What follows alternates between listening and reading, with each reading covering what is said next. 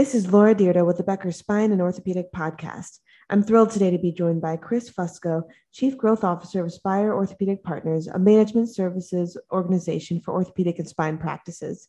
Chris, it's a pleasure to have you on the podcast today. Thanks, Laura. Glad to be here. Now, I know we'll talk a lot about some of the big trends you're seeing with the practices um, under Spire today, and and really, you know, some of the big issues in orthopedics and spine right now. But I wanted to ask you first about yourself, and Spire Orthopedics. Could you tell me a little bit about your career journey and then what has led you to Spire, um, which I know is a really high growth company. It has 500 employees and looking at national expansion. So I'm interested in learning from you just a little bit more about yourself and where the company is headed. Sure. So, um, just by way of background, um, I am Spire's Chief Growth Officer. I joined the organization in 2019, just after it was formed in a partnership between uh, physicians at Orthopedic and Neurosurgery Specialists in Greenwich and a private equity fund by the name of Kohlberg and Company. I've spent my career in healthcare. I started my career as an investment banker at a firm called MTS Health Partners. Subsequent to that, I worked for a private equity fund in Boston called SV Health Investors and um, since jumping onto the operating side, probably back in 2012, I've worked across four different private equity backed physician practice management companies, working across urgent care, primary care, dermatology, ophthalmology, and optometry, and now orthopedics. So, um, like I mentioned to you earlier, I'm you know, I've, I've been in the orthopedic space for about two years, uh, excited to be participating in its growth and really driving the mergers and acquisitions and kind of organic growth initiatives at Spire Orthopedic Partners. Um, by way of background, Spire, like I said, was formed in 2019. Since then, we've effectively doubled the business through uh, acquisition related growth as well as certain organic growth initiatives like physician recruiting, opening new clinics, um, building out incremental ancillaries to support our physician practices, among others. So you know, as we sit here today, we're a 50 plus physician orthopedic and neurosurgery group. We operate from 10 clinical locations. We own and operate a large ambulatory surgery center in Stamford, Connecticut, as well as several MRI centers across the tri-state area. So, um, you know, we have plans to to to double the size of the business by the end of this year, um, and you know, are really are really driving growth uh, on a national basis longer term. That's fantastic to hear, and great to know that there's been so much opportunity for um, your practices as well as Spire Orthopedics. Now, I'm wondering, you know, from your perspective, what are the top three trends that you're following today um, in the orthopedic practice space? Yeah, so you know, as I think about what's occurring in orthopedics, um, you know, I would say a shift to value-based care is something that's front and center for most. Um, and I would say also alternative payment models, so kind of a shift away from fee for service reimbursement. I think it's occurring in certain markets faster than others, and I also think certain groups are participating in that, whereas probably traditional smaller private practice groups don't really have the infrastructure to participate in that change. Um, so it's groups like Spire, it's some of our larger competitors, and it's certainly well-established, long-standing, um, you know, independent orthopedic groups who are participating um, in in that shift. Um, I think we're seeing an increasing focus in long-term success versus short-term success with a lot of the groups that we're speaking with. I think we're seeing groups focus on how they will sustain not just next year or the year after, but really is it five years, 10 years in the face of consolidation, which I'll talk about in a moment. Um, and so I think, uh, you know, I think some of the smaller groups who are seeing increased competition from groups like Spire or, group, or certain hospital groups or health system groups that employ their own orthopedists, I think really making sure they're well positioned to survive long term versus short term um, is, is is is front and center for most. And then I think consolidation, consolidation generally, right? You're seeing it not just in the provider landscape in the orthopedic space. You're seeing it across you name a physician specialty. You're seeing consolidation occur. You're seeing consolidation occur at the payer level. You're seeing it concern, uh, occur at the hospital level. Uh, and so I think you know um, we're participating from a from a provider perspective, a private practice perspective, and um, you know in, in, the markets we serve today, as well as the markets where we have active dialogue with future partners. Um, everyone is thinking about a partner. Everyone is thinking about how to come together to be stronger, to be more relevant, to isolate, to I would say insulate themselves from um, changing market dynamics. And so, where we exist primarily in Fairfield County um, as kind of our headquarters, we're in the hornet's nest of competition, where we, you know, have thrived in the face of competition against groups like HSS and Northwell and certain orthopedic groups uh, who have been long established in the community. So, you know, I would say consolidation is a theme um, in orthopedics, but uh, really in, in in healthcare just generally. That's a really good point. And, you know, I, I love your thoughts on value based care. Obviously, that's something that you can bring to organizations as they come into your umbrella. But I'm wondering, you know, to your last point on competition amongst consolidated markets, what really gives you the edge in order to be successful and thrive, even with large partners and large brands that, you know, have a very, very established reputation within those markets? I think it's, um, I think it's, it's, it's probably two key components. I think one is its capital.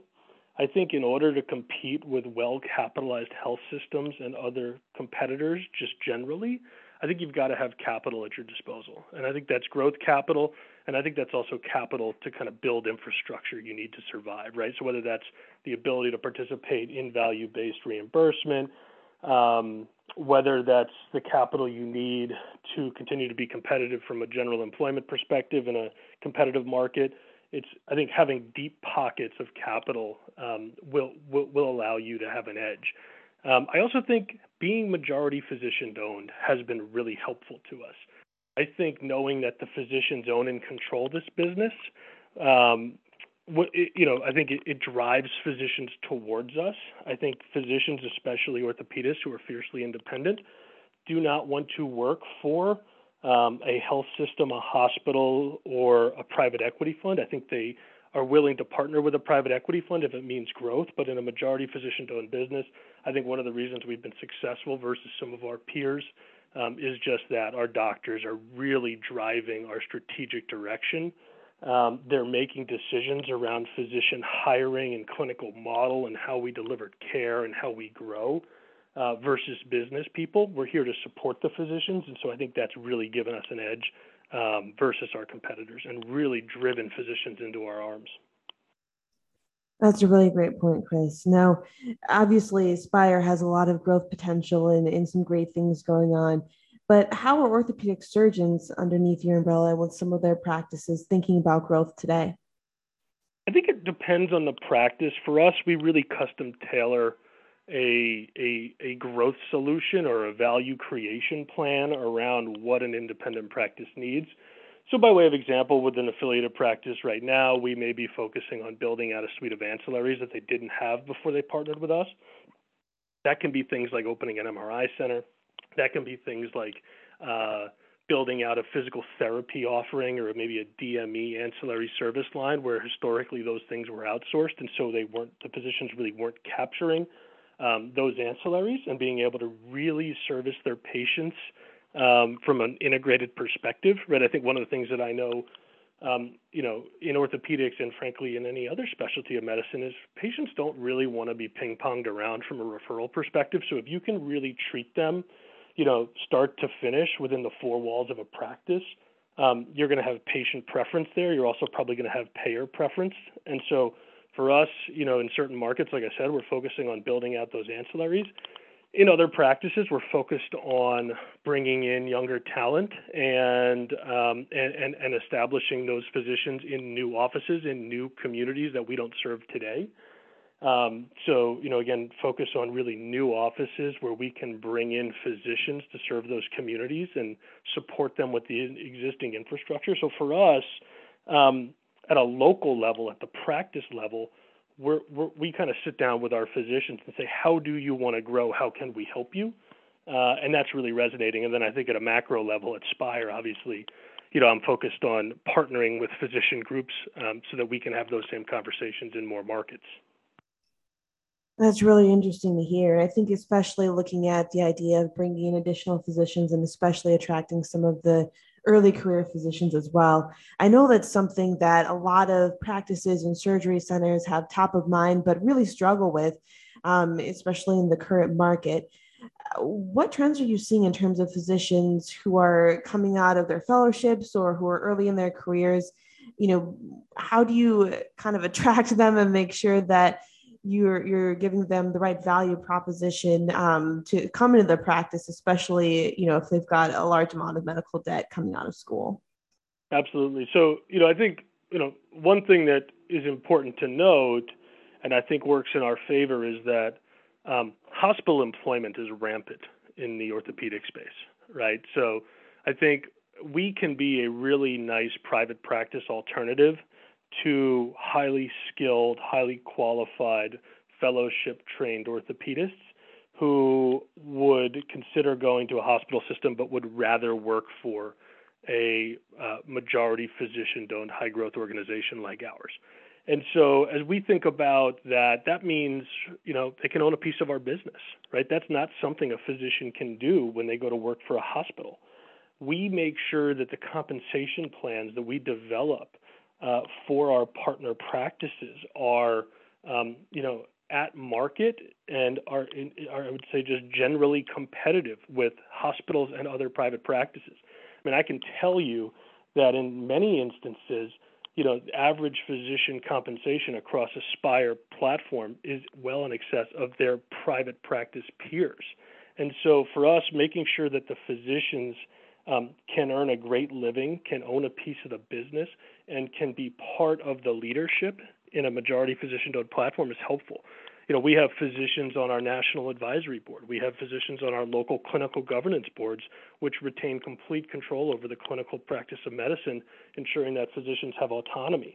And so, you know, I hear oftentimes from physicians who are employed in the hospital that, you know, they're they're effectively told how to practice medicine. You know, they're they're told what procedures they can and cannot perform.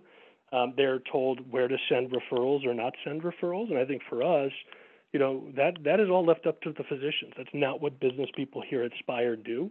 And so I think when we sit down with somebody who is coming out of the greatest fellowship program, top of their class, and can really work anywhere, we think we've been successful because again, it's competitive, uh, I would say, compensation plan, the ability to own a piece of the business, and really the the ability to be a long-term leader in an organization like ours. Got it. That makes a lot of sense. Thank you, Chris.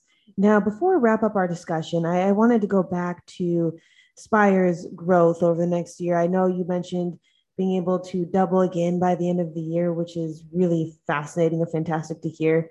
What is the company's long term uh, strategy for success going forward?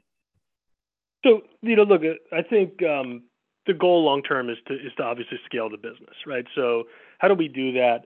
you know, I think for us, it's to use our physicians as a roadmap. So our physicians that we're partnered with today have been very helpful in pointing us in the direction of high quality orthopedic groups that serve primary markets around the country. And so for us, again, we're not cold calling physicians. We're not uh, we're not buying lists of physicians. For us, we are really looking to our existing physician partners to point us in the direction of quality. And you know, our view is if that we partner with the right practices. And what does that mean? Is that the number one, number two player in a key market around the country, an organization that's longstanding, has served a community for a long time, has been able to recruit talented physicians, uh, and has been able to retain patients for generations. That to us is where we spend our time. And so long term, it's about partnering with groups like those that we have already partnered with in underserved markets, in markets where you know we think we can thrive long term. Um, that will be the greatest driver of growth for us. Obviously, we'll pull some of those growth levers that we talked about at a local level, retaining, or sorry, recruiting physicians and opening new offices and building out ancillaries. Sure, uh, but I think at the end of the day, Spire as a kind of a as a as a macro level company grows, most of the growth is going to be partnering with really well established orthopedic platforms um, that have relationship with our doctors today. Um, and I think that's how we'll that that that is our long-term growth strategy. Um, now, what that means long term with respect to whether or not we bring on additional investment from future private equity partners, um, you know, I think I think I think I think at the end of the day, if we partner with the right groups, we'll have all the options open to us at some point down the road. Chris, thank you so much for joining us on the podcast today. This has been a really fascinating discussion, and I look forward to connecting with you again soon. Thanks, Laura. I appreciate it.